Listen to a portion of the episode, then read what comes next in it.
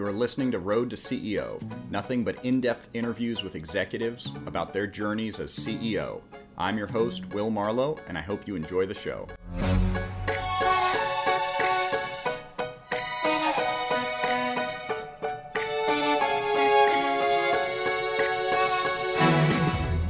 Very excited for today's episode of Road to CEO. I'm here today with Mukund Krishna, a technologist, a mentor, investor, and the founder of Suyati, a global company that we're going to learn all about. Mukund, thanks so much for joining us on Road to CEO. Well, thank you so much, uh, Will. It's, it's, a pleasure to be here. Uh, thank you for giving me the opportunity to, to spend some time with you and uh, share a bit about my journey so far. So, Mukund, did I pronounce the name of your company correctly?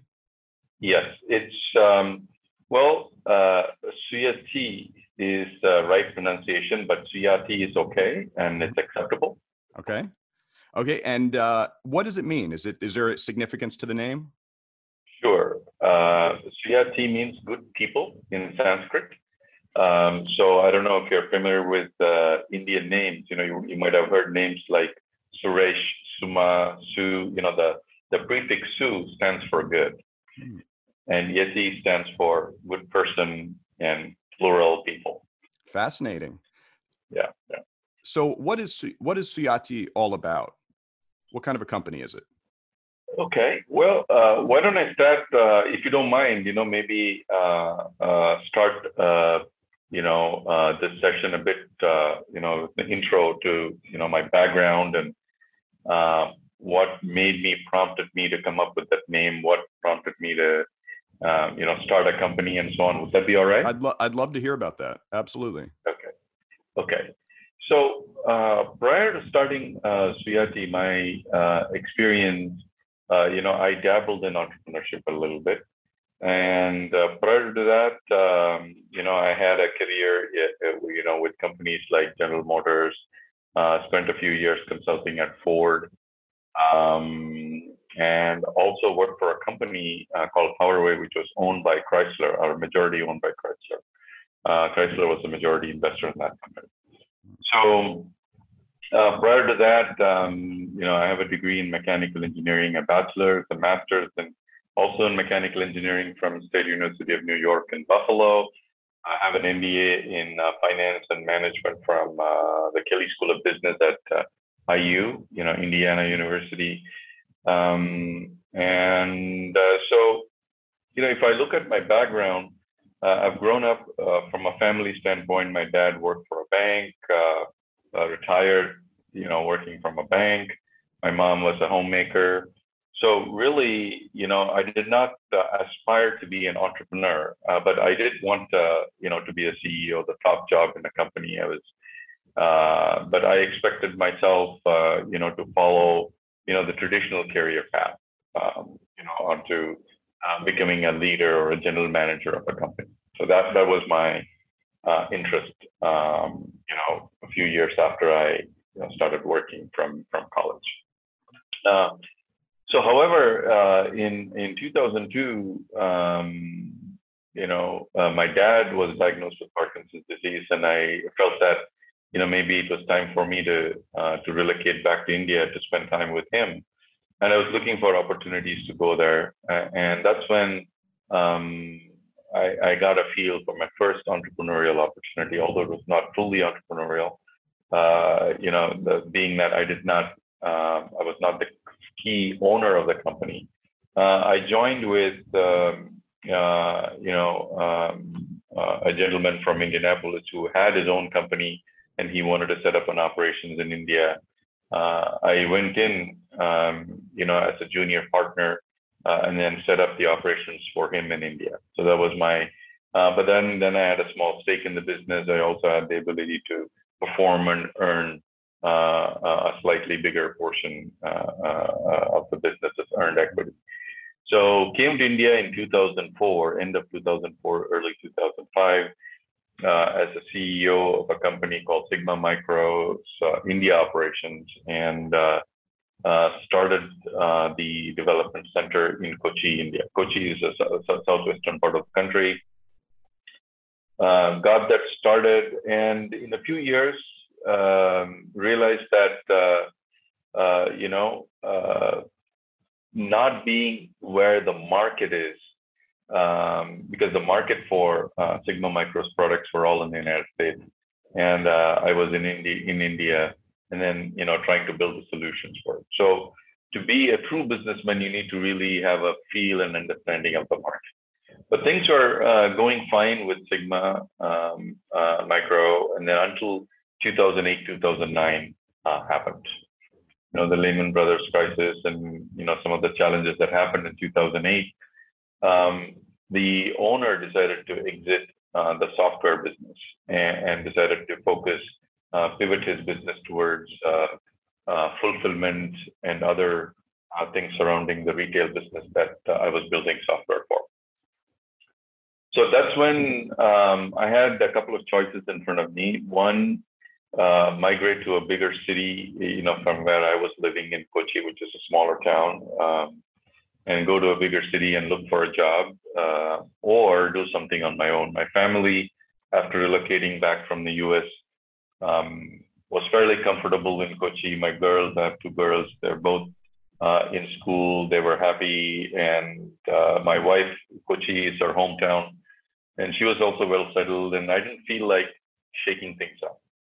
So I felt that uh, you know it might make sense for me to start something, and uh, that became the you know the idea, the genesis for uh, for Suyati. And as I explained, uh, uh, means good people. And uh, one of my initial thoughts uh, while starting the company, I, I did not, you know, to be honest, you know, have a you know major vision or anything. It was it was out of you know uh, partially uh, through compulsion and partially through hey you know uh, I'm interested in doing something on my own and the and the thought of having the freedom to do things and make decisions on my own was also um, interesting for me. So I started Suyati with the primary goal of creating a nice environment for people, uh, where people um, uh, work, um, have the freedom to learn new things, freedom to contribute to customers. Um, and of course, I did not think um, how I was going to get the customers, right? So that was when, um, you know, I started wondering, hey, how am I going to be able to do that? Uh, because sitting in India with my primary customer base outside India, how was I going to, you know, do that? So those uh, questions were running through my mind, and um, so after starting Suyati, the first, uh, you know, my previous, uh, uh the uh, the company, the owner of the company was kind enough to give me an opportunity because he needed my help to uh, to support as the software business was winding down to support, you know, provide some basic support. So that became the seed business for for Suyati. So we had a small team of four to five people supporting that, uh, you know, his operations. And then, uh, then, you know, I acquired the facility, um, invested some of my own capital and started uh, uh, So we can get into more details as you get into specifics as to how I grew the company. Yeah, I, would love to, to dig into all of that. I, it, it's interesting because you and I have a few a few things in common, and um, you know one of those things is being affected by the Lehman the, the collapse of Lehman Brothers. Uh, I founded my first company. So I, I planned my first company uh, pre Lehman Brothers, and I, but I launched it post Lehman Brothers, and so it was that was that's not a good that's not a good sequence of events. So I, I still remember when Lehman Brothers collapsed, and you know capital became so much more expensive. Uh, I lost you know, I, I, was going through a seed round of funding, yeah. and um, yeah. you know, we we got about half of the seed round essentially. So we had yeah. to develop, and, and it, it worked out okay. It was still a good, you know, still a wonderful experience and a great business, but my life would have been very different had uh, had my plans materialized but with uh, before Lehman Brothers collapsed and all the capital. You know, for a first time entrepreneur after Lehman Brothers, nobody wanted to to hand over cash to uh, to, to uh, an unknown entrepreneur. No doubt, and you know, uh, and therein lies a story. You know, in, in terms of uh, for me, um, uh, you're right. You know, I talked to a bunch of people to see if um, you know, they would invest any money in my business, right? So uh, I went through something similar where there was no interest. Um, and it's also because it's not that I was doing something uh, which was very special, right? You know, my, my business was software services and there were 100 other software services companies. So uh, there wasn't anything, you know, unique per se. Uh, but at the same time, you know, I was able to show that, okay, you know, I could uh, deliver good returns, um, you know, on the money, right? And it was interesting. Uh, the only person that invested um, uh, in me is my was my classmate from Buffalo. His name is Robert Kidd. I'm happy to mention his name here in this meeting. And Bob said, uh, "Well, I don't care. You know, I'll just put the money because you're going to run it, right?"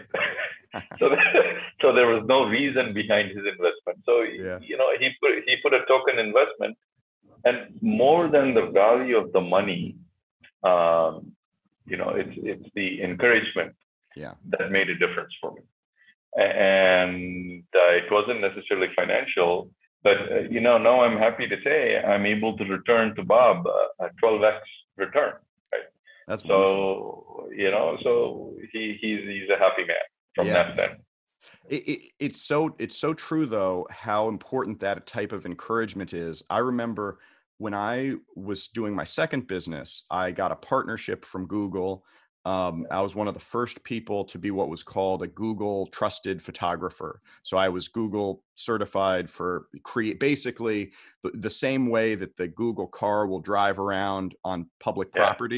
And record everything. They they wanted uh, private individuals to do that on private property, and so you know they because they didn't you know they couldn't just walk into a private business and and you know without yeah. permission and all that so they decided they wanted to partner so I, I accepted that partnership it was it was great but the main thing that it was great for was just that security that that you know really provided confidence to be to know yeah. that if something went wrong you've still yeah. got you know you're okay there's not going to be a, a, big catastrophe and i, I think that's really important yes Absolutely. You know, I have uh, no doubt in my mind that, you know, we always, and, you know, so my kids were, uh, I think when I started, they were, you know, 11 and 7 or something like that. And, uh, you know, so you know, there's always these fears, right? I mean, I had reasonable savings uh, because, you know, I used to work in the US. Uh, I saved up a bunch of money and I came back, I worked here, made good money. But at the same time, when you're signing payroll checks and the money keeps draining out, out of your account, you're like, hey, you know, uh, yeah. Uh, and I have never uh, missed a payroll ever. And uh, uh, so, you know, with that kind of a mindset, you know, that's something that I used to worry a lot. Hey, how am I going to make the payroll? And and so one of the first things that I did, uh, we are one of the few companies that, you know, I'm happy to say you know, we have six to six months to a year's worth of payroll money. You know, so there's even when COVID hit us, yeah, you know, we weren't worried that we knew we would get out of it, and uh, and that we didn't have to lay off anyone.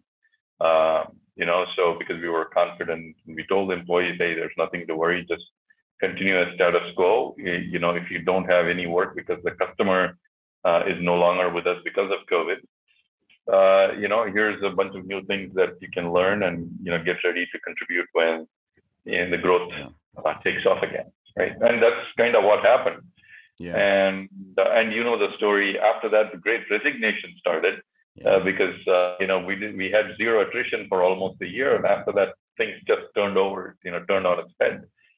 So the entire industry now is, you know, and, and this, this has been a, in a fantastic learning experience, right? it's, you learn about how a company evolves, how people evolve, how the society around you evolves.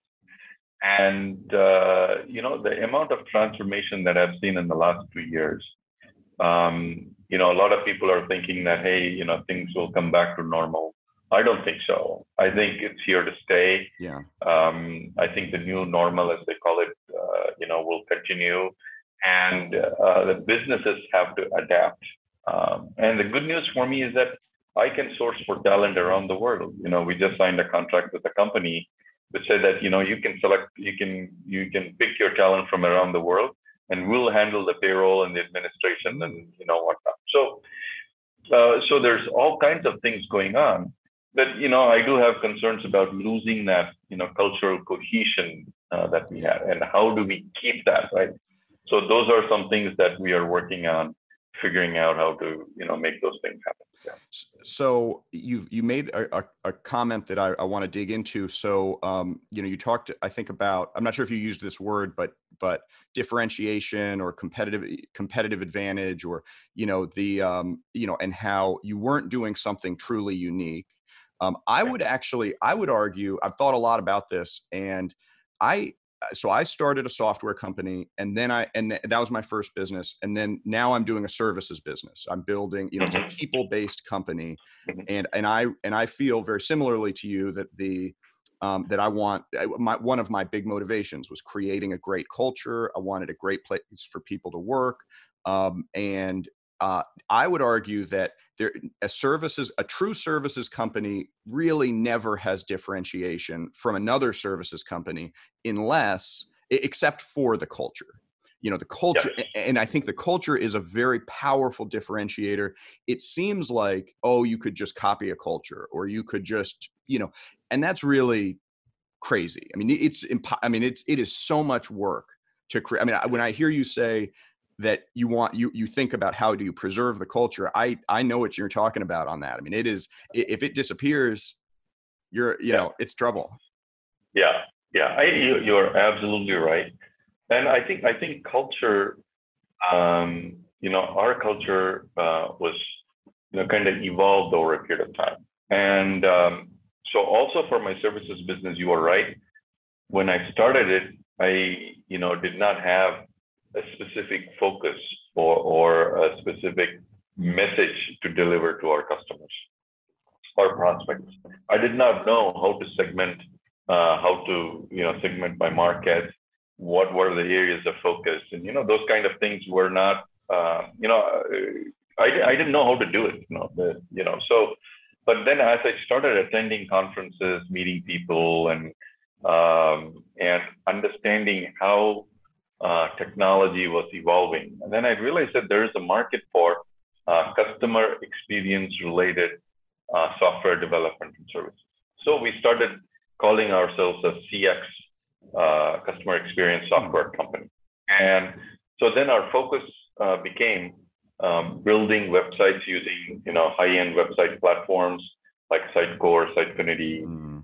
Adobe, you know, so on. And then connected to the website is the CRM system, the customer relationship management systems like Salesforce or Microsoft Dynamics, doing implementations there, uh, and then connecting it um, also to platforms like e-commerce, mm. like Magento or something to create, and then to marketing automation, marketing campaigns, email campaigns. So creating the full cycle of uh, um, customer, you know, website presence, customer touch, understanding of the customer and delivering a good experience to the customer.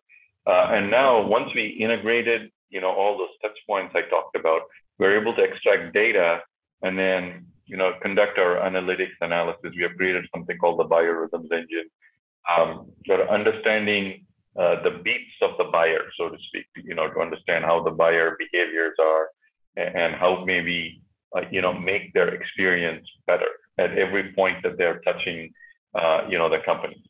So, so that's how we built the focus. And with respect to culture and values, you're right that that still is our primary differentiator.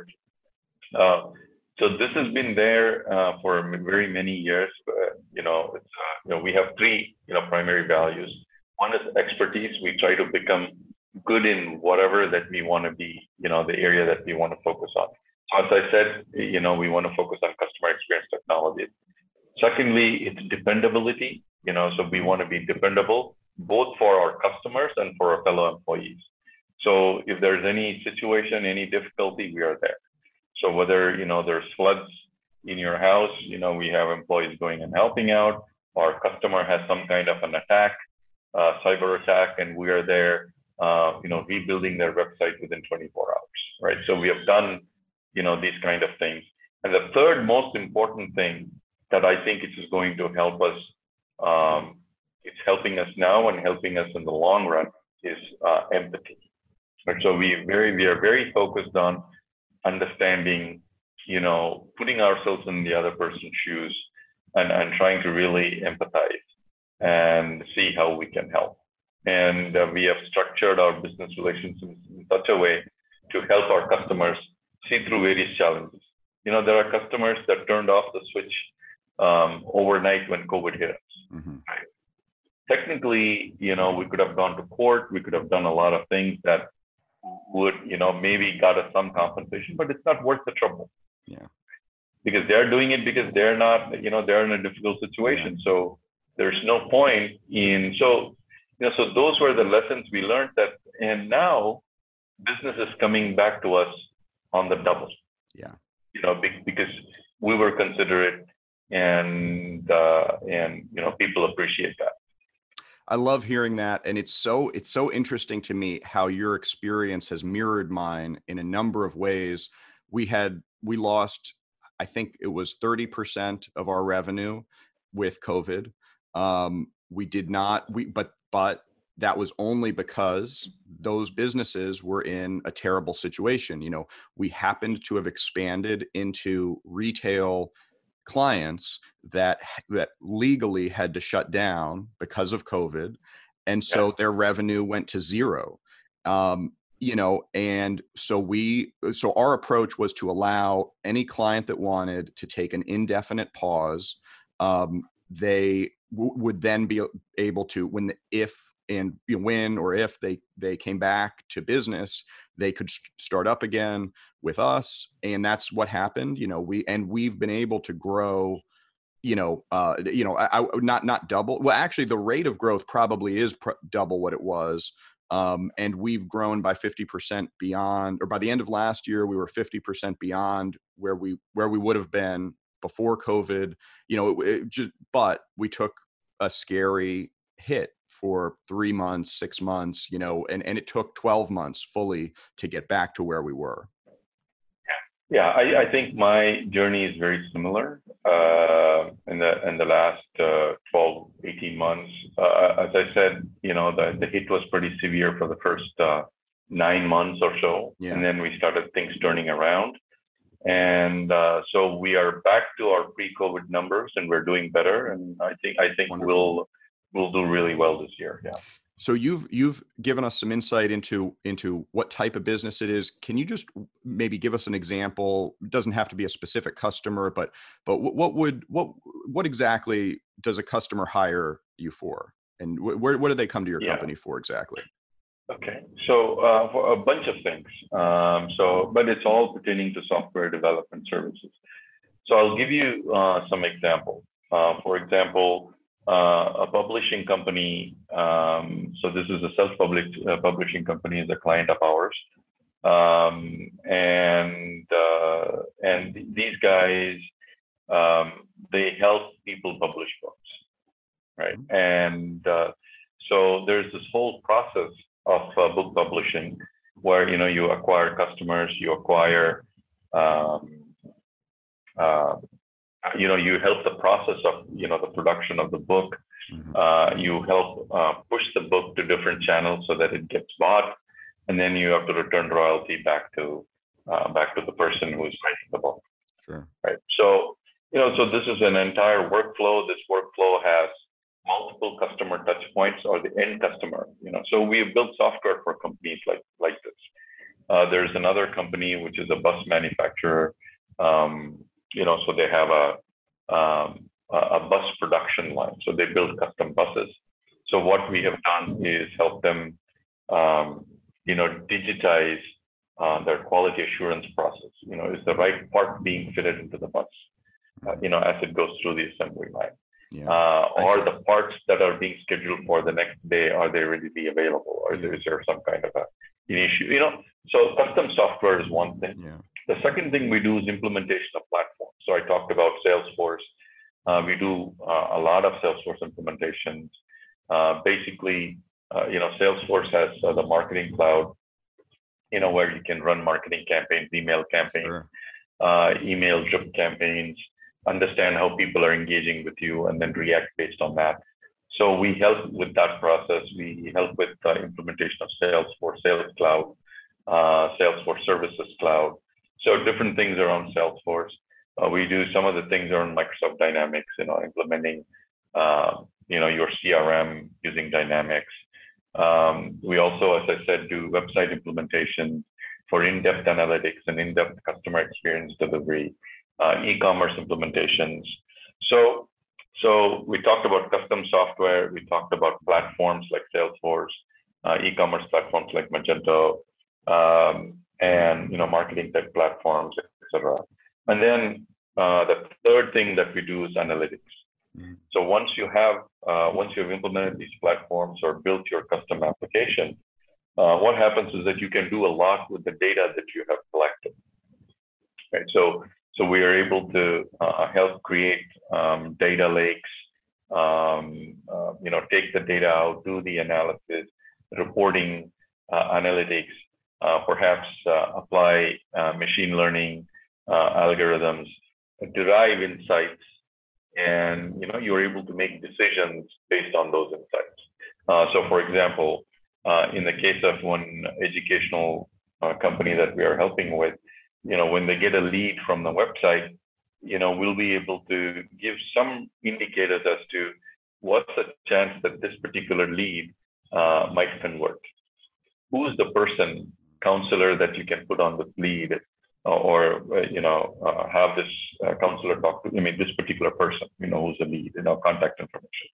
So those are the kind of things uh, that we could do uh, using you know analytics. So there's one company uh, for example this is a large lead gen company and these guys process um, you know literally hundreds of thousands of leads that they that they get you know on their websites. And they have callers uh, that call out to those, those to those leads and then see if they're suitable for the you know for the insurance products uh, the portfolio of insurance products they're selling right? And now well, there's only the conversion is limited to less than one percent. I mean that's that's how bad the conversion is. So if we are able to understand the demographic that they're calling into and we are able to give them interesting insights like what's the best time to call this particular lead? What's the product that you can talk to this lead about right? And what might the you know what could they afford? You know that if we are able to give that kind of insights when the person is making the phone call it becomes a lot more effective. And the conversion rate you know double triple etc I'm sure. So it makes the process more efficient. So these are the kind of things that we could do with analytics and you know some of the platform implementations I talked about around customer acquisition. So I'm hearing about three there are three important buckets you've got you've uh, you've got custom software you've got platforms and you've got analytics are those right. three areas equal or is one of them a bigger driver of growth or do you do them all frequently at, for the same client yeah i, I think we do all uh, uh, but not necessarily for the same client. But typically, the first two is our most common, you know, which is the custom software and the platforms like Salesforce, yeah. uh, Dynamics on the website. So that's that's probably most of our business. The analytics is reasonably new, um, and um, now along with uh, these two, you know, the custom software uh, and the platforms, we're doing a lot of cloud migrations. You know, the, mm. the custom applications that we have built we migrated to new cloud platforms, make you know make it uh, more secure. Uh, you know, for example, you know sometimes people ask me, uh, "Hey, you know what? Um, how can cloud be more secure?" Um, you know, I might have my own data center, and I, I think uh, you know you, I can be more secure that way. So the example I give them is, "Are you telling me you're more secure than Microsoft or Amazon?" Right? you know, the, the kind of security measures and the investment that they have made in making it secure is, is unbelievable, right? So uh, it makes all, all the sense to migrate to the cloud, unless there are other good reasons, right? There are good reasons to, uh, you know, to be, you know, on premise and all that. But then it is better to migrate some of the applications on the cloud because you can take advantage of the security and all those measures that these big cloud providers have. right? So we do some of the uh, the cloud migrations, cloud implementations, um, but they are kind of integrated to both platforms and the custom software. So you know, yeah, and also analytics. Some of the analytics solutions we deploy on the cloud. So you have talked about culture, and it sounds like we both share of the view that culture in a business is is critical, maybe especially for services businesses like ours. Um, how did you did you always feel that way But before you started your company? Was that did you always think that you wanted the culture to be really strong? And and how did you go about uh, uh, advocating for the culture? Yeah, I, I, think you know that's a great question. That's a great question, Will, because uh, uh, I did not really think about these things. Okay, and, and what I realized over a period of time is that as I started looking back into how the people around me were working with me and how they were working with each other, as I started observing them, I started realizing that some of the qualities that I had right? Personally, as a uh, as an individual, you know, I could see that, you know, getting reflected in their behavior, in their ways, and you know, maybe because they were trying to emulate me. Um, you know, I'm a stickler for process. Uh, I'm a stickler for doing things uh, neatly and clearly. My office facilities are uh, spotless, right? So, so they started imbibing some of those things, and you know, now whether I'm there in the office or not, you know, things are, you know, operating, you know, in a way that I would have liked, right? So these are through repeated reinforcements, you know. Yeah. Uh, and and then people have started, you know, uh, beginning to realize that that is the culture of the company, or that is the, uh, you know. So sometimes I, I tell people, if you want to see how clean a company is run, go check out their bathrooms right? Yeah. if their bathrooms are clean, well maintained, uh, you know, all the things are there, the right places, then you know it's a, it's a good company because the same attention is given to the rest of the stuff, right? So, uh, so that's one uh, thing. So one of the things I can also talk about things uh, that you know I've learned a lot. You know, I've also made mistakes sometimes. Uh, I'm the type that uh, uh, I do not clearly communicate my expectations. Mm-hmm. I, I make assumptions that you know uh, if I tell people something or my my reports, for example, hey, you know, get this done. Initially, it used to be, hey, you know, I would expect them to get it done the way I would have gotten it done, right? And then I started realizing that people are different. You know, they think differently, they approach problems differently you can't really, uh, you know, give them minuscule detail or instructions because what happens is that it takes away their decision making ability. Mm-hmm. And then they started coming to you for uh, they start coming to you for all, and that's and that prevents scaling. And I, I realized that late in the game right? And then I started late, you know, five, six years into the game because I was involved in everything. It's like, hey, how am I, how am I going to grow this company after six years, right? So then I started realizing that I had to bring the talent that can actually make decisions. Uh, can, it's not that the people that I had could not make, they could make decisions, but eh, you know, perhaps I trained them to come to me for decisions just because of my nature my you know penchant for details, right? Asking all kinds of questions, or you know. Uh, so I realized that I needed to be careful around that. I needed to then, uh, then you know, since then I brought some great managers. I have a great CEO for the company now. You know, I, uh, I mentioned earlier that I've stepped down from that role after a, you know a transition. You know, we can talk about that a bit later in the, in the mm-hmm. discussion. Um, so he is uh, he's very clear on his agenda on, and he has been able to do it, is to is to distribute the decision making, and you know through many mechanisms, you know through budgeting, uh, through uh, the right kind of uh, KRAs, uh, by clearly communicating our values, you know expertise, dependability, and empathy, uh, talking about what we call cultural imperatives. So uh, I'm separating values from cultural imperatives, and I'll explain what I mean by that. Mm-hmm. Uh, values are something that's personal, right? You know, to, to me, you know, if I, for me, it's expertise. I want to be dependable to people. I want to be very empathetic. But as a company, we felt that uh, we have to be customer centric, we have to be collaborative, and we have to be performance driven. Right. Mm-hmm. So these are the two things: the values and culture uh, that we look at holistically.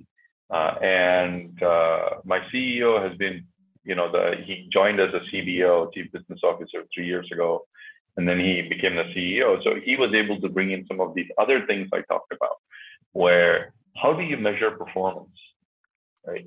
Because what happens is that in an entrepreneurial company, uh, you know, people start sensing you know, they're, they're, they'll say, hey, Mukund, you know, this guy is talking to Mukund, you know, sitting in his office for 45 minutes a day.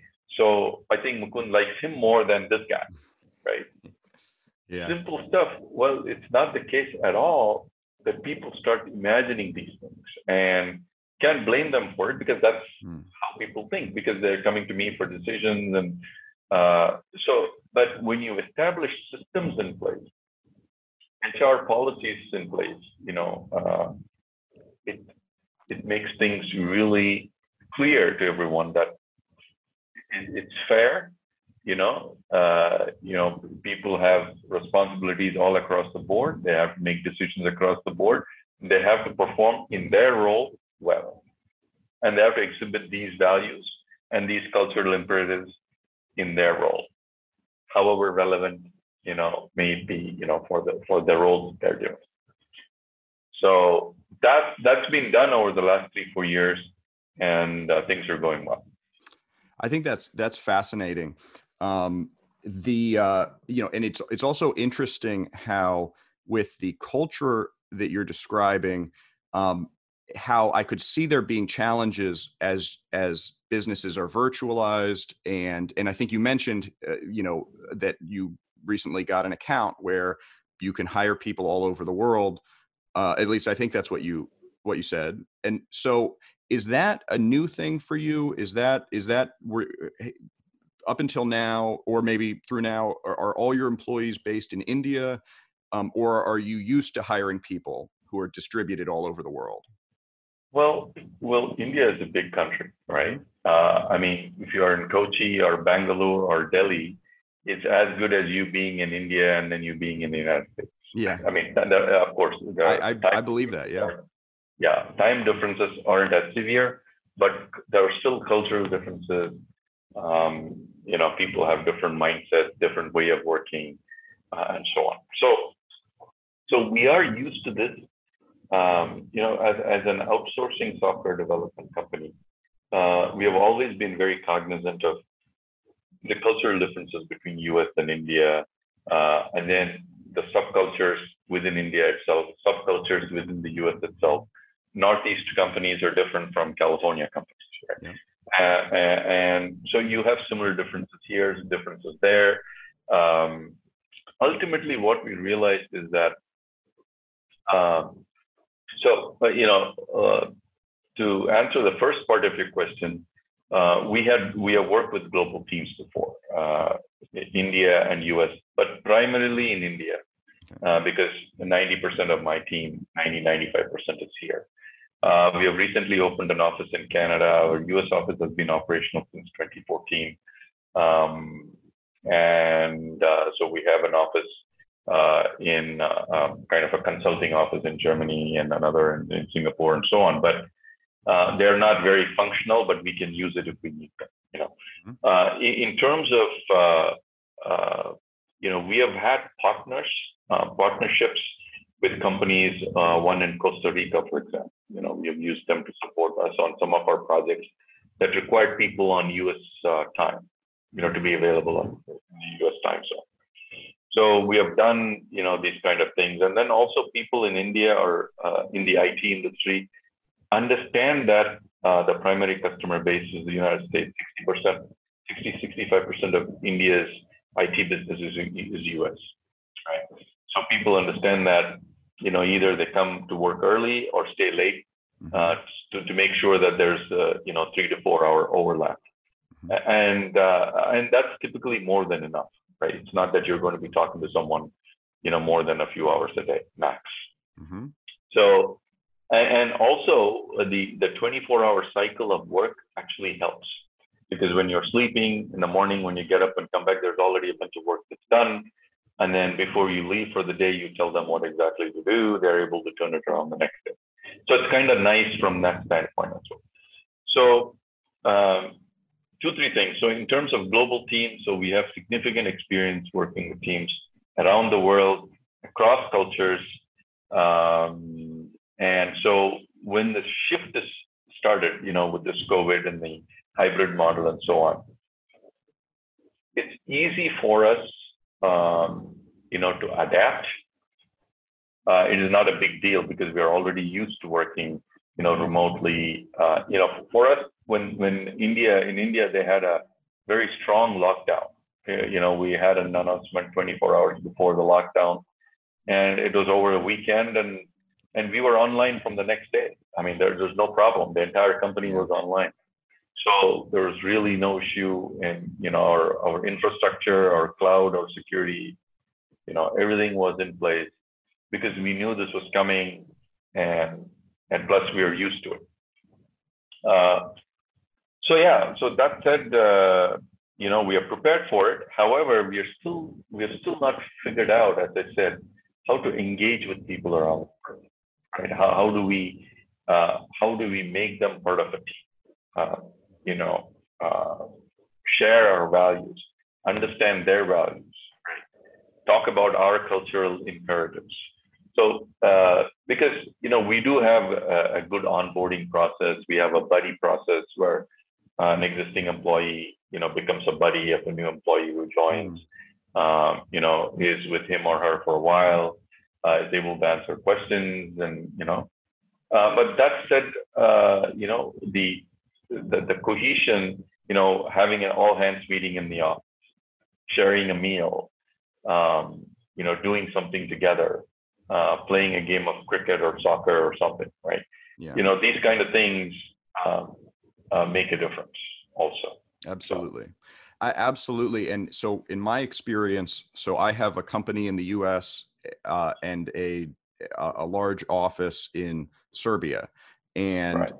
the biggest difference for me was was bringing on professional management for the office in Serbia, and that's uh, seems so obvious to me in retrospect. Thinking that I could manage an office from thousands of miles away and and you know you but you it falls apart at the you know at that cultural level not not even the com- the country level you know you know the cultural imperatives or i think you you referred to them as as what what, what did you refer to them as uh country yeah the imperatives yeah you, know, you need to have them yeah. Uh, you know and you need to be very cognizant make sure that people understand that those are imperatives you know if yeah. you're working for the company you need to believe in these things yeah absolutely and and i think that was that was transformational to to do that for for my company um and i i think it you know whether eh, whether folks are working virtually um or or not um i think it is critical to have that kind of professional management where uh, you have a deep understanding of the the culture and you're able to discuss the values that we all share. You know i you know like like yourself you know we we defined three uh, values that we we we hire for. Ours are pursuit of knowledge helpfulness and hard work. Um, those you know and and we talk about those a lot at the hiring process. Um, you know uh, we try to talk about i mean we i say we try because i i I always feel like I could be doing more to you know to to to discuss them, and then I always think, okay, it's been too long. We haven't, but but but they're meaningful values that that uh, I think if someone doesn't share those values, then they're probably not going to be happy in this in this in this job, and that's kind of how I feel about it. Um, I think um, you know the the other thing is to your point about how we communicate this across you know virtual lines you know i really think that probably more than a big company or a traditional company a company that's going virtual which maybe every company um, right. is going to need things written down. The procedures need to be documented. Things need to be clear. Um, probably, maybe more. Maybe they always needed that, but but I think um, you know, they, in many cases, new companies, you know, uh, if you're an entrepreneur, oftentimes you neglect it. Um, I know I did early on. I think now it is it, it it really is transformational because it empowers employees to really have that sense of certainty. I, I remember uh, I remember early on what you know what you said about how um, if you were talking to somebody a lot, people would think, okay, well, you like them more. They're getting favoritism. They're going to get promotions or whatever. And I remember being frustrated by that, you know, because I I just want to I just want to talk to who I need to talk to, and I don't want to think that I'm being interpreted all the time. Exactly. um, but but it it really you know when you write things down and you get the procedures and the and and and people understand. Oh, okay, well that's why these conversations are taking place. I think it helps. It pr- probably doesn't change that completely, but but it helps. Yeah, yeah, yeah. I, I agree. It doesn't change that completely, uh, but having that clarity that they can go somewhere and look. So, for example, if they know that promotions are based on these things, yes. these five factors, and that they're able to see that consistency, right? Uh, you know, or salary increases or whatever, right? They're able to see that, you know, that there is a pattern to this. If you do these these these five things really well, you'll be recognized, right? Yeah. So when these things are clear, then it becomes easy. Uh, so yeah, and you know, I I think uh, for us it became a necessity because we started having offices in multiple locations. Mm-hmm. We started, you know, so we realized that uh, you know we have to get this done. You know, get um, you know we we couldn't continue to you know just have conversations and communicate what we were thinking. Because you know let's say you know i'm talking to one of my employees and then half an hour later uh, i get a call from somebody else you know my mood my mood is you know goes down and then another guy comes in and you know conversation may be different. So yeah you know we are human beings after all. So and, and sometimes the processes that we set in place also frustrate people. Because some of some of the people find that, hey, you know what, I could talk to Mukund anytime that I wanted. Right. Now he's not available, or the HR is telling me, go look up the process. Right. So I think that's a challenge we go through as well. And uh, but again, uh, with remote, uh, you know, none of us are meeting each other anyway. And if we need to meet, it's over Zoom or you know whatnot. So it's bringing its own uh, challenges, uh, but at the same time, own advantages. So yeah, yeah. So it's it's a totally new outlook, uh, and I think, uh, as I said before, it's here to stay. And uh, you know, and the, the interesting thing is, um, you know, people share things on Facebook, LinkedIn, you know, hey, welcome, new employee, this, that. Uh, but but the, but the challenge is nobody really knows what's going on, right? Yeah. But when we were together, we would know, hey, you know, we could come in together to solve a problem, or you know, so uh, kind of bounce ideas of each other very quickly, right? So those kind of things are a lot more difficult to do now. Uh, other than and and people make up their mind based on social posts which may or may not be uh, relevant at all. So quite possibly so, aren't. exactly, and ninety percent is irrelevant. Yeah.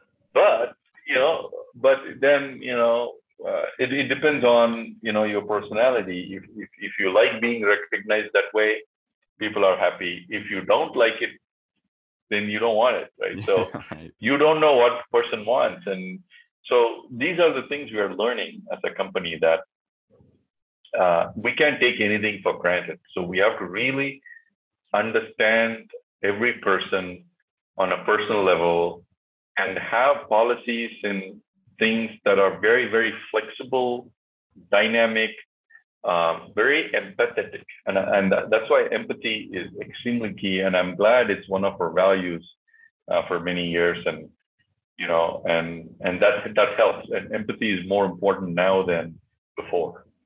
I mean, yeah. I'm seeing it every day. I, I I agree. I think I I think it's to me. I I read a long time ago that you the best indicator of whether you're going to be happy at work is if you have friends at work. And yes. to me, it's hard to think about being friends with people that don't have empathy and that don't, you know, it's like it's such a good, yeah. it's such a good value for promoting that. Yeah, yeah, and and it, it and previously, you know, um, while people did not understand what empathy meant, right? You know, you know, I myself you know, would confuse it with sympathy mm. or compassion. They're, they're all good qualities. Right? Compassion is a great quality to have. Uh, but empathy is different. Uh, it, it's about, you know, trying to do your best to understand while keeping the work that needs to be done in perspective, while keeping your responsibilities in perspective. Uh, so it, it, it's not about, uh, you know, uh, just breaking down, you know, because of sympathy and, you know, failing in your responsibilities. So, yeah. So there are two things I, I want to make sure I, I, ask about, and um, one of them is, you know, you've got a stellar educational background. You've, you've spent, you went MBA at the Kellogg School. Um, you uh, it's actually Kelly. Uh, the Kelley, Kelley School. I'm sorry, the Kelley School. Okay. yeah. Uh, I, I have got to make at least one mistake every every episode. so hope, hopefully that's the only one. uh, you also spent time at Stanford, I believe. Um, yeah.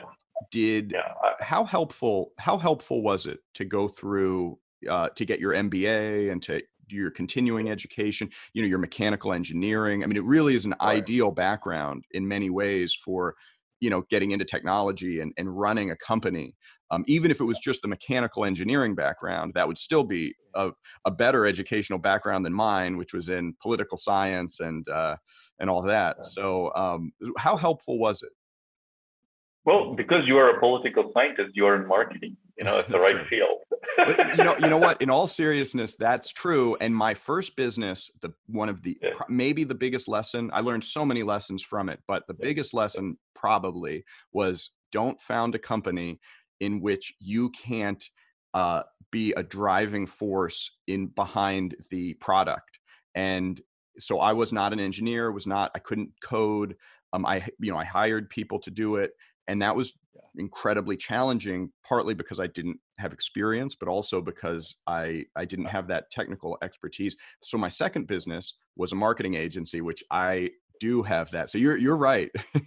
Yeah. Yeah it it and, and uh, so so i agree with you and uh, so one of my invested companies i have a company called Foxo. Uh, i sent you a, a, link the other day. Um, uh, the CEO of that company is a financial guy, mm-hmm. right? But he's so passionate about marketing tech, and he has learned all the ropes within six months. And there's nobody that I know understands organic social marketing than he does. Yeah. Right? It's just unbelievable the amount of. If you have interest, you can pick it up and learn, right? And and and so similarly, you know, I, I'm a mechanical engineer uh, and mechanical guys are very hands-on, right? I mean, we learn how to put things together, how to you know break things apart, and uh, I, have found that it's very curious. You know, uh, a lot of CEOs that I meet, know, in the tech business, are engineers, right? Um, they're rarely financial guys, rarely marketing guys, especially in software tech. Um, they're either uh, mechanical, electrical, or computer science, but they're primarily uh, the hardcore engineering, which is mechanical or electrical or electronics, right? Um, so because there, there's an element of practicality about you know feeling things with your hand and doing things and connecting it with your brain, and I, I think there's something uh, to be said about that, but I don't know. You know, I don't have any facts. This is, this is just uh, theory. Um, so so after my engineering, you know, I, I loved uh, you know, understanding how things worked, Right? So especially uh, mechanical stuff. I, I did uh, software as, uh, you know, in my master's. Uh, that's how I got into software. In master's, I, I did, uh, I wrote a computer program in Fortran for optimizing mechanical assemblies, right? You know, if you have a, a simple or a complex assembly, how do you define tolerances for the assembly, for, you know, for the machining of a hole or a, or a cylinder or whatever, right? How do you uh, engineer the tolerances when you're machining it with a lathe or whatever. So, so I started, you know, I wrote computer programs for optimize optimization of assemblies and things like that. And then I went uh, uh, worked at Ford as a consultant and worked on their, um, uh, you know, graphic system, a system that's used for uh, designing cars, mm-hmm. uh, and learned a lot through that. They're just, just and I met some unbelievable talent there. I mean, these are all, um, you know, uh, one of the guys I still remember, he was in his early 60s. He was, you know, we used to look up to him as the father of this this product at Ford, the PDGS, the, the graphic system. He had written like 14 manuals, and we would go in there and read it up, and that was our. I used to sit till 1 a.m. in the morning and figure out, you know. Uh, so anyway, so the the education then the MBA uh, you know really helped me um, you, you, know to understand not the hands-on aspects of a business but you know how to look at financial statements for example um, how does foreign exchange work how does macroeconomics work um, you know uh, why is uh, the cost of uh, why is rupee weakening against the dollar, mm. the Indian rupee, right? Mm. So how do you make sense of some of these things? Um, so those are the kind of things I started learning. You know how to look at a balance sheet. Uh, um, you know how how do you value a company? At least in theory, right? Nowadays everything is out the door, but um, how, how, do you value a company using discounted cash flows? You know, simple stuff like that. Uh, then I had some amazing professors at Kelley. Uh, learned a lot from them. You know, I'm still connected to them on LinkedIn, um, and you know, meet them um, often whenever I travel to the U.S.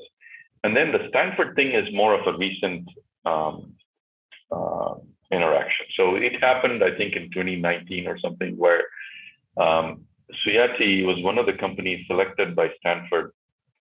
Uh, Stanford's seed program. So seed, uh, it's it's about looking at companies in developing economies like countries mm-hmm. like India, and uh, looking at those companies and helping them um, grow strategically. You know, grow fast. And so we were one of the few companies selected out of some 700 applicants or so. We were 50 of us uh, that were selected. So it's um, you know the selection obviously was very stringent. We had multiple interviews. Uh, there are site visits. People came, and and the program, uh, of course, uh, you know Stanford, uh, unbelievable quality. We had great faculty, um, um, and you know we had expert coaches coming and training us, coming to our offices, uh, talking to my executive team, um, sharing their experiences so yeah, so that was Wonderful. the real hands-on stuff. I mean, uh, I learned a lot. So, uh, and that's one of the reasons that prompted me to think, you know, to bring in, uh, you know, someone to build those cultural imperatives I talked about. Mm. Right. So, and that's when I realized that those were the gaps. You know, how do I, you know, so you know the the lights go off. Uh, you know, when you or go on, or how yeah. put it. Uh, you know, when, when, you start talking to people, when you start talking to other entrepreneurs who are in a similar, uh, you know, situation, and then you have all these experts from Stanford giving you, you know, great examples. Um, so yeah, so that was, uh, you know, an amazing training, and it was it was like a scholarship. You know, we hardly spent any money, and it was fully funded. You know, by you know by, by the by the grant or whatever that you know um, I think it's a Bob and Letty Foundation, mm. uh, King Foundation, Bob King Foundation. So uh, it was it was amazing. So that that was great. You know, so we were the the second cohort to come out of the program in India. uh, I think they're now uh, the fourth cohort is running, uh, or third or fourth. I'm not sure. So yeah, so that's what's uh, so that was the Stanford piece. That's that's fascinating, and that sounds like that might segue into the other question that I really wanted to make sure I, I asked. Um, you replaced yourself as CEO. You founded the company.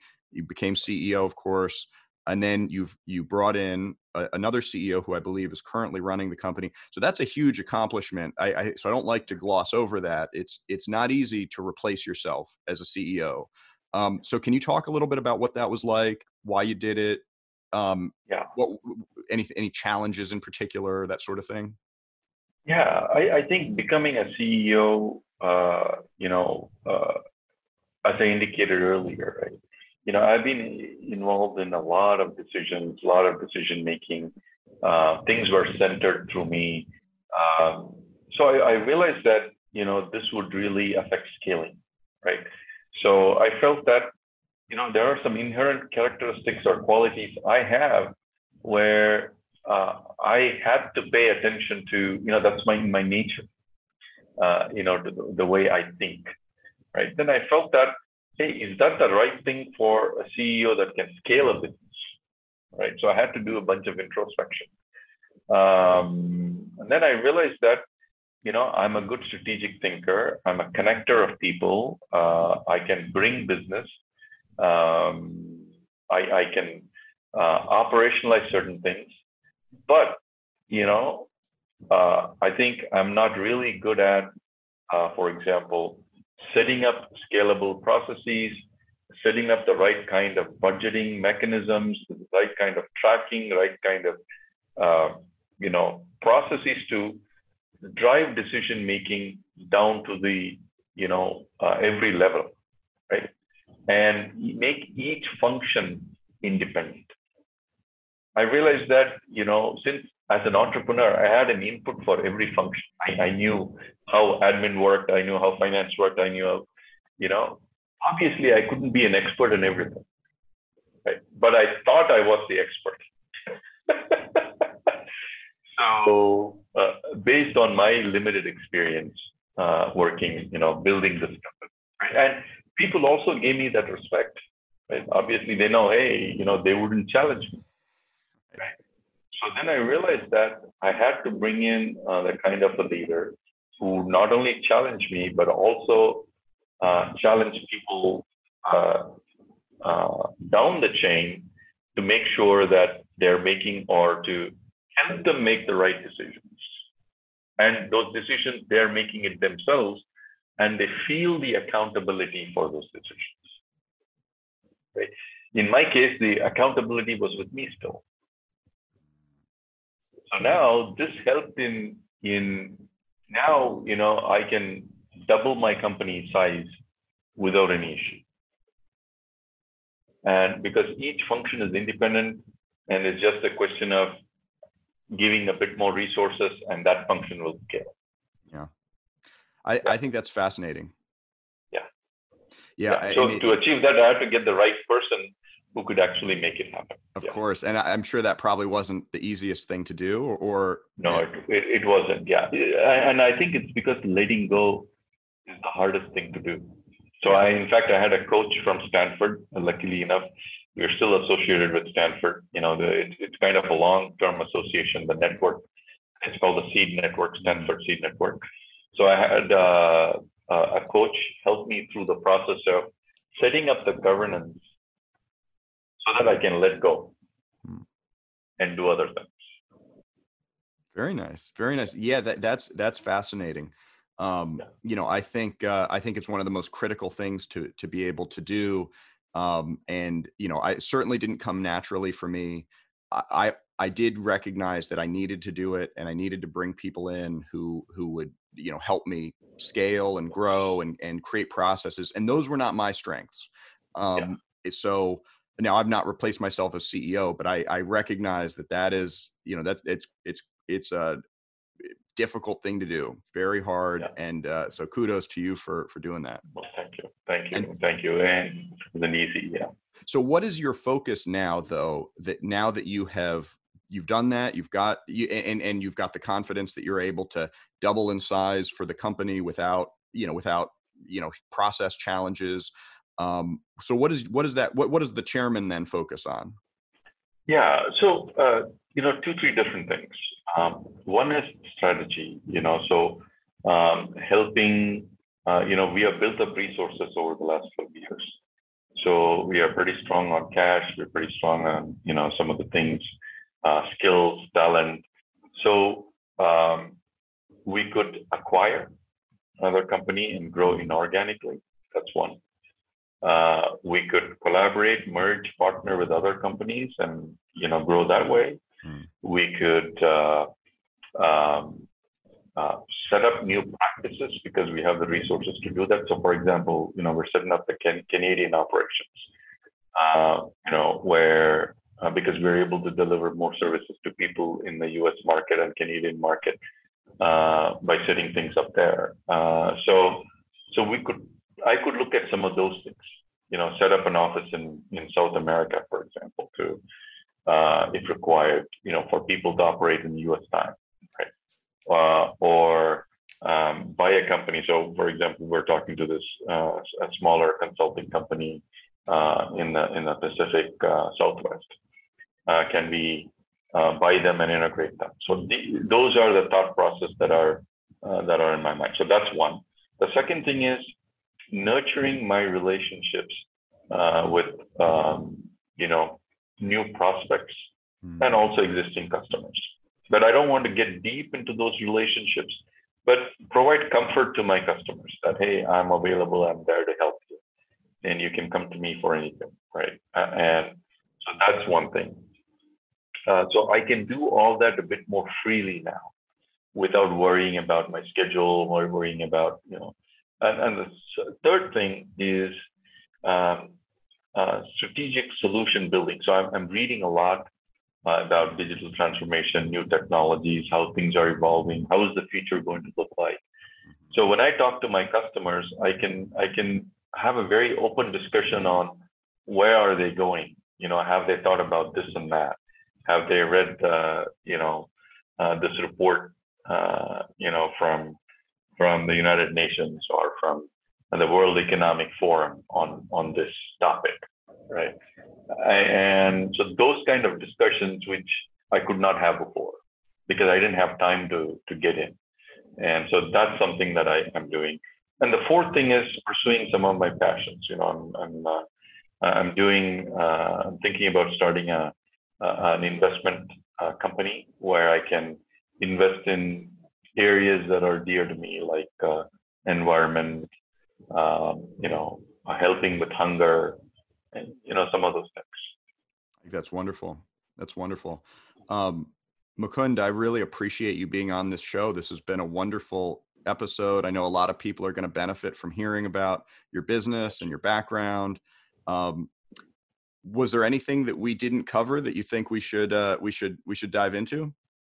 No, I, I think I, I really enjoyed uh, my time. I enjoyed uh, sharing all these insights, and uh, uh, I hope uh, my uh, journey, uh, you know, is useful to others. And, you know, you can, you know, share my contact information or LinkedIn profile. People can reach out.